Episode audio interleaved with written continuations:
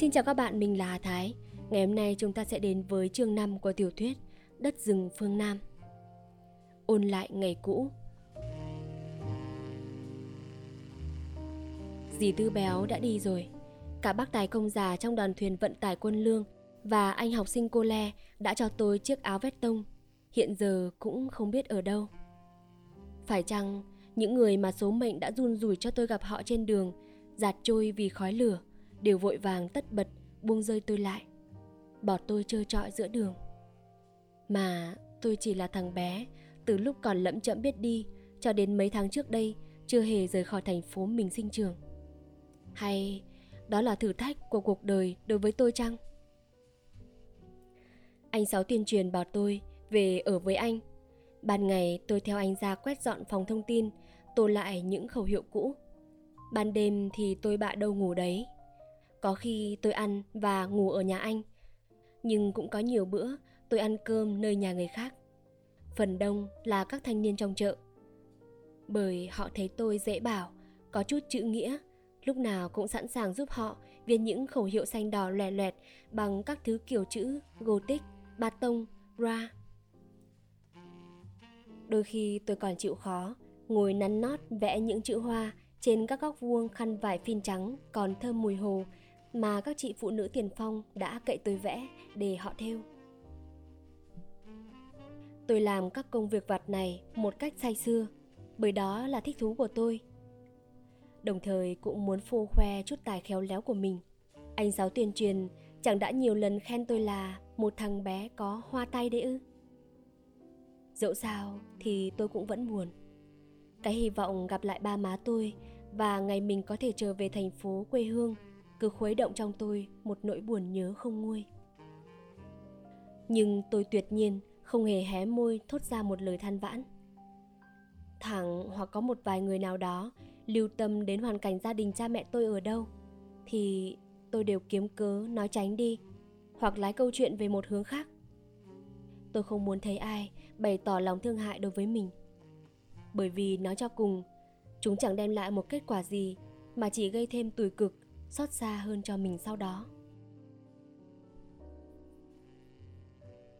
Tôi sống lần hồi ở xóm chợ này được đâu hơn một tháng. Ban ngày tôi có thể tạm quên nỗi buồn nhớ ba má tôi bằng cách đi chơi đây đó, vui đùa với bọn nhỏ và các anh thanh niên. Nhưng ban đêm, tôi thường giật mình thức giấc, thấy mình nghiêng mặt trên cánh tay, gối đầu ướt đẫm nước mắt. Những con đường hàng me mượt mà lớp lá xanh non sau những trận mưa đầu mùa. Suốt ngày vi vu tiếng kêu của những bầy ong không ngớt, bay lượn trên những chùm hoa, làm rơi lạ tả những cánh hoa trắng bé xíu trên đầu bọn học trò nhỏ chúng tôi. Những con đường hàng xoài, mùa quả năm nào cũng có những chú polit áo vàng cứ chưa lại núp trong các ngõ hẻm, dình chộp lấy chiếc giàn thun của mấy đứa trẻ trốn bố mẹ, vừa đi học sớm để ra đó bắn quả xanh. Những đêm thứ bảy, ba tôi thường dắt tôi ra cầu tàu lục tình, ngồi xem ông thả mồi, buông một sợi câu rất dài, câu cá bông lau. Thành phố yên tĩnh dưới trăng khuya. Tiếng gió rì rào trên những ngọn dương trồng dọc con đường đá đỏ chạy cặp theo bờ sông Tiền Giang. Lác đác, một vài người đi dạo đêm đứng dưới cội cây hoặc ngồi trên bậc cầu đá nhìn ra dòng nước mênh mang nhấp nhánh ánh lửa thuyền câu tôi đã lớn lên trong cái thành phố vừa đông vui chủ mật, vừa yên tĩnh dịu dàng. Tràn ngập một thứ gió sông, nhiễm đầy mùi phù sa và nắng ấm đó. Cho đến ngày đằng mình cướp chính quyền. Lần đầu tiên, tôi nghe ba tôi nói hai tiếng độc lập với một vẻ mặt đầy xúc động. Bà nó ơi, độc lập rồi. Thằng an, mày có biết không? Tổ quốc ta từ nay độc lập rồi mặt mũi chân tay, đỏ bừng như con gà trống, và bằng một dáng điệu rất tự hào. Bà tôi đứng nghiêng đầu, nhìn lá cờ đỏ sao vàng treo trên bục ảnh hồ chí minh mà các anh thanh niên tiền phong vừa dựng ở chỗ ngã ba đường ngay trước cửa nhà tôi. Trường học của chúng tôi đóng cổng mấy hôm cho học sinh nghỉ ngơi đi biểu tình mừng ngày độc lập. Thành phố nhuốm máu đỏ rực của băng, cờ, khẩu hiệu, ngày đêm rầm rập bước chân của thanh niên, phụ nữ tiền phong của Cộng hòa vệ binh của các đội dân quân cách mạng vũ trang, của dân chúng từ các làng quận xa xôi kéo về tỉnh mừng ngày hội lớn có 102 đó. Thực ra thì bấy giờ tôi cũng không hiểu hết ý nghĩa của danh từ độc lập là ra sao cả. Chỉ biết rằng thằng cò Tây, bọn lính Tây trong thành gian giá trước đây hay đuổi học sinh chúng tôi và thường bắt bớ đánh đập dân chúng đã bị bắt bỏ vào khám. Sau một hồi chúng nó nổ súng lẹt đẹt chống cự lại ta. Và bọn binh lính Nhật đóng trong thành phố lúc trước giờ đây ra đường cúi mặt xuống lê chiếc gươm dài như lê một khúc củi mục mà đi thất thều và tất cả các công sở, nhà máy trước kia do bọn chủ Pháp, chủ Nhật cai quản, này đều thuộc về mình. Chưa được 20 hôm sau, bỗng xôn xao nghe tin giặc Pháp lại nổ súng đánh ta ở Sài Gòn. Thành phố tôi còn đang vui tờ mờ, như bọn trẻ chúng tôi thì chỉ qua một đêm nghe biến cố đã trở nên nghiêm nghị như một ông cụ già. Ông già tám đánh xe ngựa ở sát cạnh nhà tôi, lúc nào cũng sẵn sàng một ngọn tầm vông chỉ chờ dịp xông ra đâm chết lũ giặc. Người ta rèn vũ khí, người ta chuẩn bị lương khô, ai có dao dùng dao, có mác dùng mác. Đúng như lời trong bảng hiệu triệu của hai ông Hoàng Quốc Việt và Cao Hùng Lãnh thay mặt Tổng bộ Việt Minh kêu gọi dân chúng xông ra bảo vệ nền độc lập của Tổ quốc mới phôi thai. Này thanh niên ơi, đứng lên đáp lời sông núi. Trong đêm dài mù mịt tầm tã, giọt mưa rơi hay giữa những ngày nắng chói chang dưới ánh mặt trời nóng như thiêu như đốt ở khắp các phố, bờ sông, ngõ hẻm, bãi chợ, đầu cầu. Trong những khu vườn ngoại ô lan dài đến tận ruộng đồng và các xóm làng xa, tiếng hát cứ bồng lên như sóng. Âm vang chưa dứt đầu này đã nghe nổi lên dồn dập ở chỗ cuối kia. Hình như không phải là người ta đang hát, mà họ gào lên với tất cả tâm hồn khao khát yêu nước độc lập thì đúng hơn. Ủy ban Nhân dân Nam Bộ từ Sài Gòn chuyển về đóng ở thành phố tôi. Binh sĩ bị thương ở các mặt trận chung quanh Sài Gòn, chợ lớn, trở về nằm chật các giường bệnh của y viện tỉnh.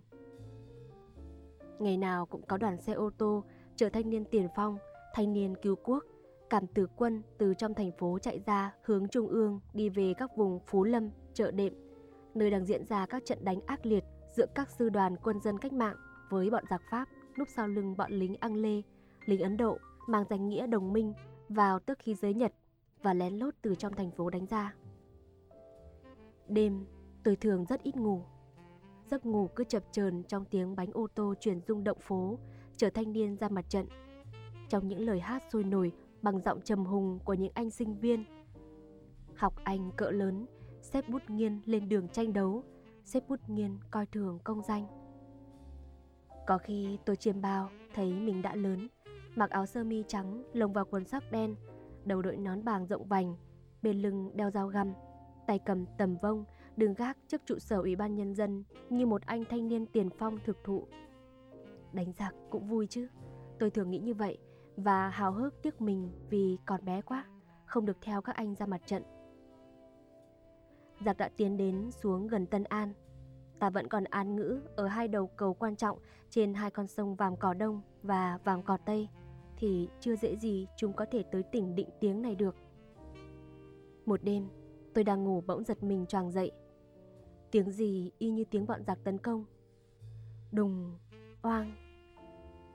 Hai chân tôi đạp lung tung mà cũng không rút ra được khỏi chăn.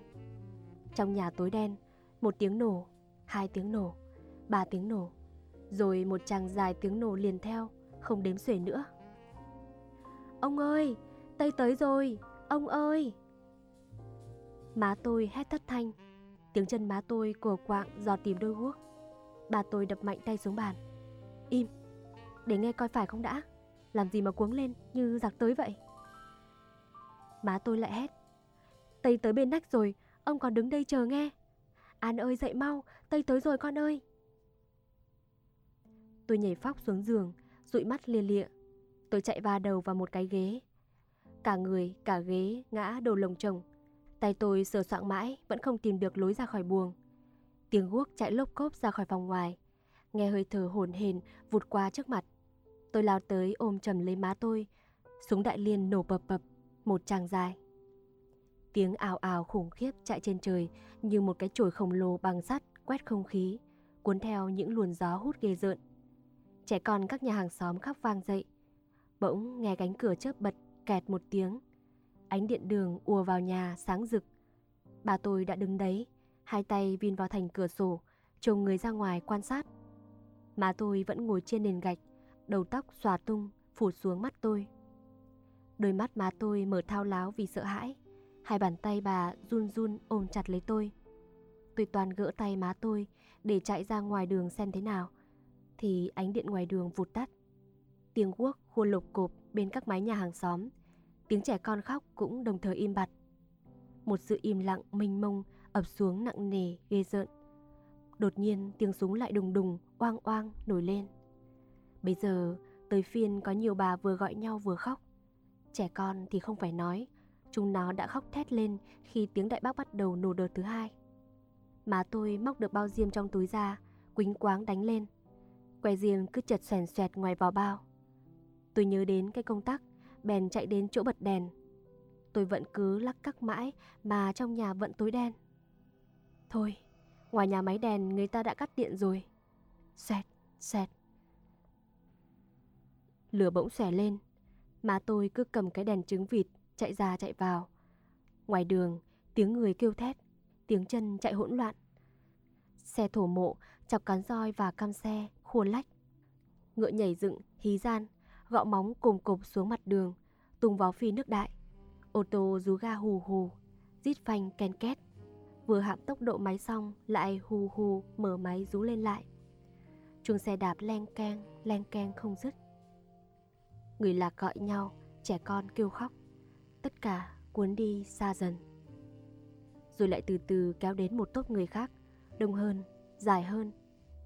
Tốp này đến tốp sau, liên tiếp vượt qua trước nhà tôi, chạy ra khỏi thành phố như một cuộc đuổi bắt khổng lồ.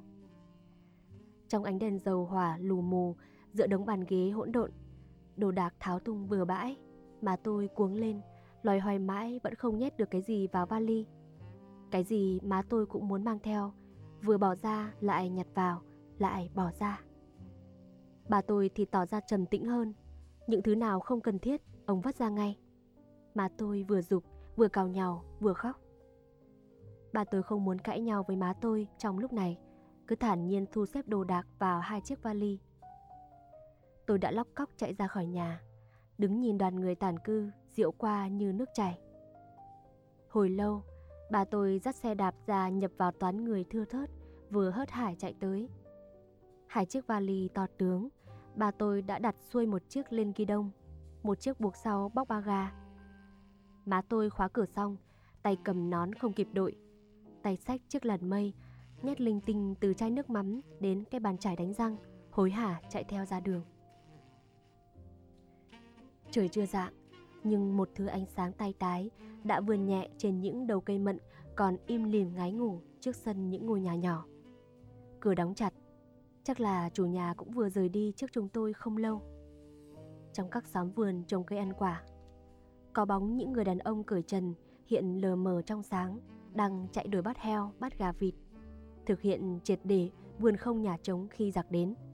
Tôi nhớ tới khẩu hiệu dán chỗ ngã ba nhà tôi mấy hôm trước và lia cặp mắt thán phục nhìn theo bóng những người đàn ông cởi trần chạy thấp thoáng trong các vườn cây.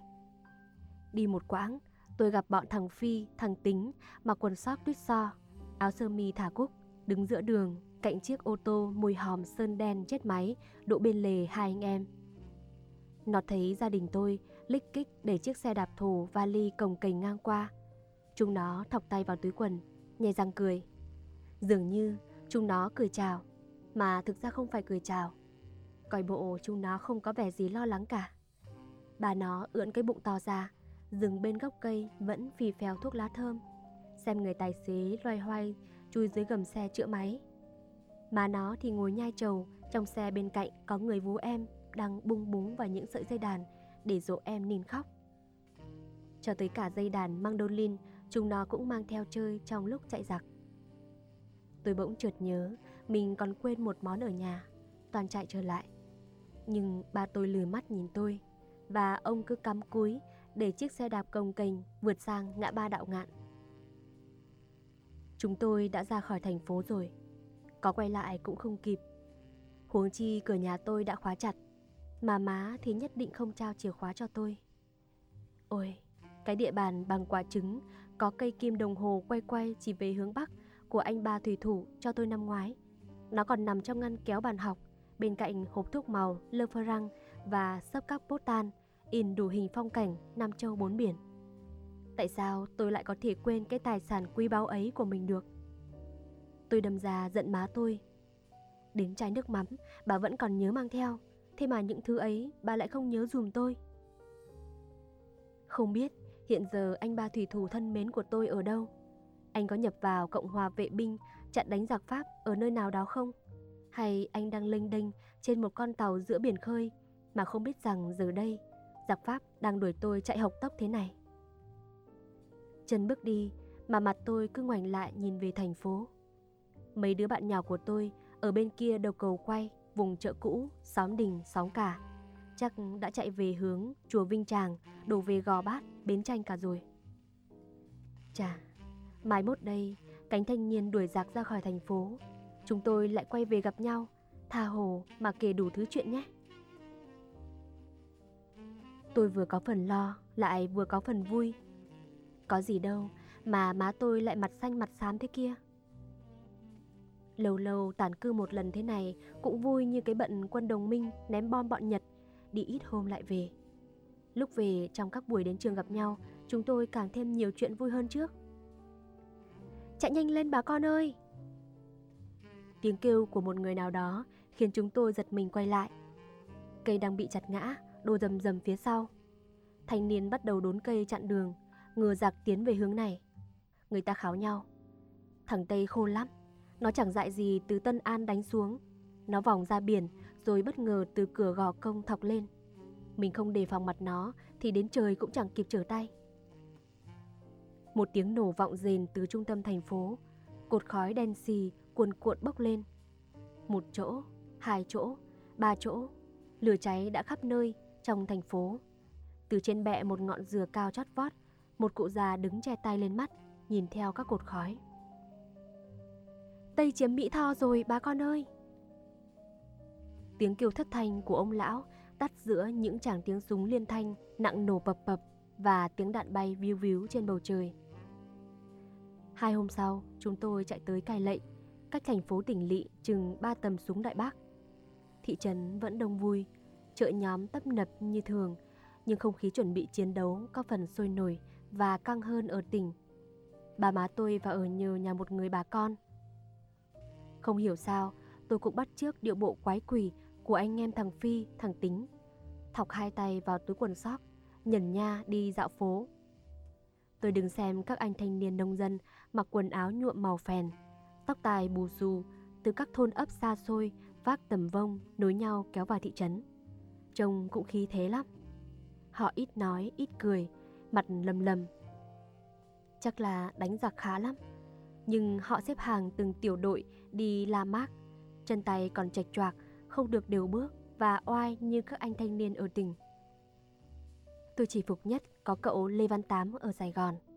Ngày nào tôi cũng vào phòng thông tin xem tranh, đọc báo, kèn gọi lính để về kể lại cho má tôi nghe. Cậu này cũng cỡ tuổi tôi thôi, có khi còn bé hơn, thế mà dám tầm dâu vào người, đốt kho sang địch thì bảnh thật. Người họa sĩ nào vẽ bức tranh Em bé tầm dầu đã tô nhiều ngọn lửa quá Khiến tôi chỉ thấy có đôi mắt sáng người của cậu bé Còn cả người cậu ta thì đỏ rực như một cây đuốc ấy Giá tôi có mang hộp thuốc màu theo Thì tôi cũng bắt chước vẽ một bức như thế Để khi nào trở về đưa ra treo ở lớp học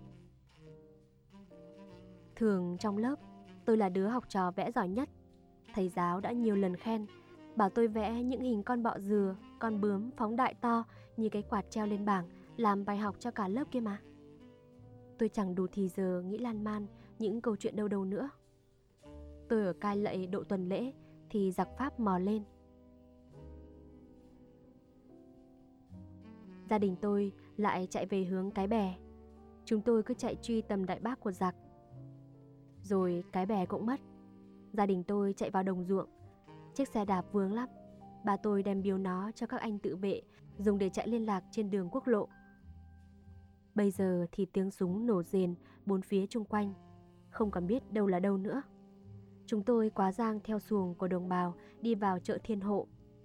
Thiên Hộ đương tên một người anh hùng chống Pháp ở Đồng Tháp 10. Những người nông dân sẵn sàng giúp đỡ ba má tôi đủ thứ. Họ cho gạo thổi cơm, cho mượn xuồng đi chợ.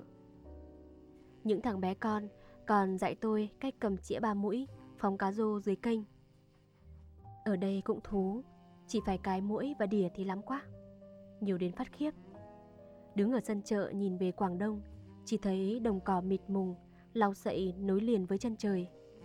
Hóa ra, đồng tháp 10 là chốn này đây.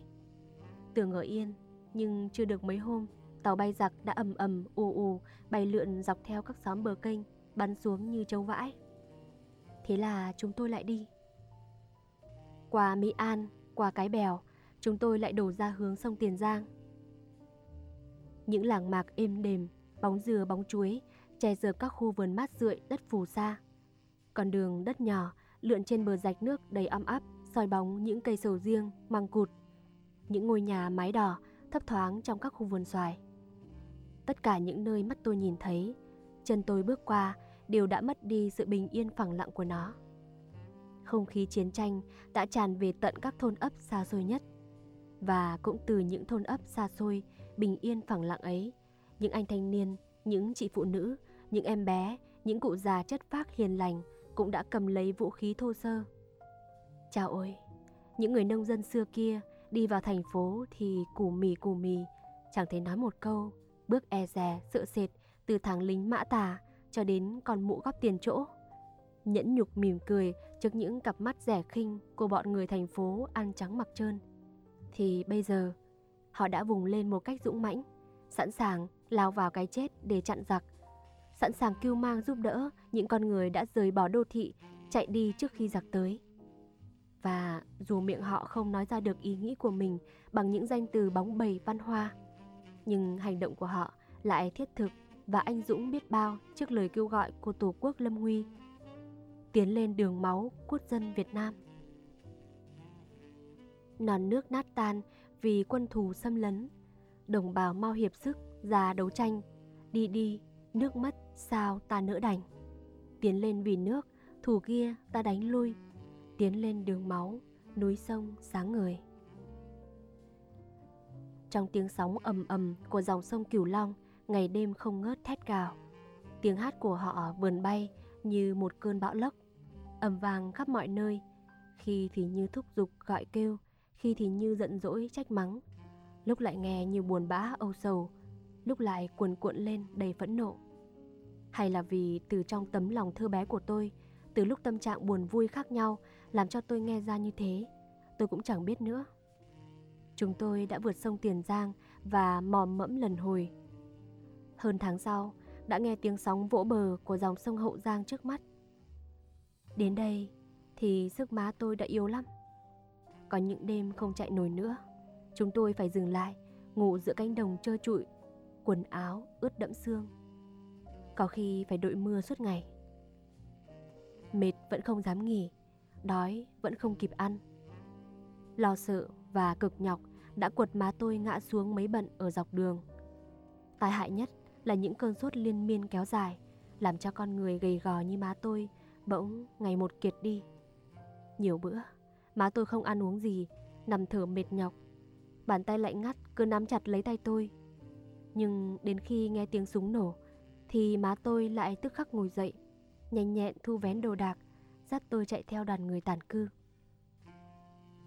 Hệ có dịp dừng lại ở một nơi nào yên ổn là y như một chốc sau tôi đã lẻn trốn má tôi, nhập bọn với đám trẻ con, những người tàn cư khác và bọn trẻ con địa phương chưa hề quen biết bao giờ. Chúng tôi đi thật xa, ra tận giữa cánh đồng, hoặc chui vào những khu vườn rậm để người lớn không tìm thấy. Ở đó, chúng tôi mặc sức bày ra đủ các thứ trò chơi mà trước kia ở thành phố tôi chưa hề nghĩ ra. Chỉ cần một cái mo cao dụng và 10 cọng sậy là chúng tôi đã làm thành chiếc cộ hai ngựa kéo đưa viên tướng cởi chuồng, đầu đội mũ tết lá xanh, đi quan sát mặt trận. Theo sau có cả tiểu đội trẻ em bồng súng theo hầu, với vài bẹ chuối cắt ngắn, cắm đầy que khô thả xuống con mương nhỏ. Thế là chúng tôi đã có cả một đội hải thuyền rồi. Còn đạn trái phá thì tha hồ, cứ nhặt quả mù u dụng ném xuống lệnh uỳnh, làm cho bẹ chuối dập dình. Nước có bắn tung tóe, ướt cả quần áo cũng mặc. Chúng tôi bày ra rồi lại phá đi, ngày này qua ngày khác. Nhiều trò chơi cứ lặp đi lặp lại mãi, không đứa nào thấy chán. An ơi, bà má chỉ có mỗi mình con. Giặc bắn phá lung tung mà con chẳng biết lo lắng chút gì. Còn cứ mê chơi đi lung tung, rủi ro bị lạc hay có nguy hiểm gì xảy ra thì ba má biết con ở đâu mà tìm. Má tôi thường rầu rầu nét mặt bảo tôi như vậy. Tôi thương má tôi lắm. Những lúc ấy thì giá có trời xuống rủ đi chơi, tôi cũng chẳng đi. Tôi rơm rớm nước mắt, cúi mặt xuống, lòng buồn thiểu buồn thiêu. Nhưng nước mắt và cái buồn của trẻ thơ mau đến và cũng mau tan, như những giọt mưa bóng mây thôi. Quẩn quanh bên chân má tôi được vài buổi, tôi lại lén theo bọn nhỏ, chạy nhảy reo hò như một đám quỷ danh, hoặc lại đi chơi xa cùng chúng nó. Một buổi trưa, tôi lẹo đẽo theo mấy đứa chăn trâu mò vào đầm sen bắt cá lê thia. Bỗng có hai chiếc tàu bay khủ trục đen xì ầm ầm bay tới như hai con ác điều khổng lồ. Chúng gào rú lượn lên xả xuống, quần trên đầu xóm bờ sông. Chỗ đám người tản cư vừa dừng lại ban sáng. Bom rơi xuống từng chùm, trông rõ một một. Tiếng bom nổ rung rinh cả mặt nước đầm sen. Chúng bắn dữ dội, dường như chỉ có tiếng súng trên trời bắn xuống. Khói cuồn cuộn phủ mất những đầu cây cao nhất mọc dọc theo bờ sông. Bọn chăn trâu mặt xám ngoét, vất rồ chạy tứ tung. Mãi đến tối, lửa vẫn còn cháy đỏ khắp làng. Tôi lần về đến nơi thì không thấy ba má tôi đâu nữa. Ngôi nhà chúng tôi vào nghỉ nhờ ban sáng, giờ chỉ còn lại mỗi đống tro và những cây cột than gãy đổ vẫn còn đang nghi ngút cháy. Con ở đây à? Giặc đổ bộ rồi, không biết sao. Ở đâu anh? Đóng ở trong đình ấp chứ còn ở đâu? Một anh thanh niên tự vệ cầm tầm vông đi qua mặt tôi đã bảo tôi như vậy. Tôi hỏi thăm ba má tôi, anh chẳng biết. Tôi hỏi rất nhiều người khác, nhưng chẳng ai biết cả. Họ bảo tôi cứ chạy dọc bờ sông, đi về hướng ấp trên xem, may ra có gặp không. Tôi trượt lên ngã xuống, lần theo vết chân những người chạy trước mà đi mãi. Tôi cũng không biết mình đi đâu. Đến một ngã ba sông thì cùng đường, tôi ngồi xuống một gốc cây sake, chờ xem có chiếc xuồng nào tới để xin quá giang sang bên kia bờ. Đêm tối quá, trời lại lắc rắc đổ mưa. Tôi quên cả mệt, cả đói, quên cả giặc đằng sau lưng, chỉ lo không tìm được ba má tôi. Vào khoảng nửa đêm thì có một đoàn thuyền vận tải ngang qua. Tôi đã gặp anh học sinh cô Le và bác tài công già tốt bụng và họ cho tôi xuống thuyền. Họ bảo tôi cứ đi theo họ rồi sẽ tìm gặp ba má nay mai thôi. Cho đến bây giờ, rốt lại thì tôi vẫn ngồi một mình ở đây.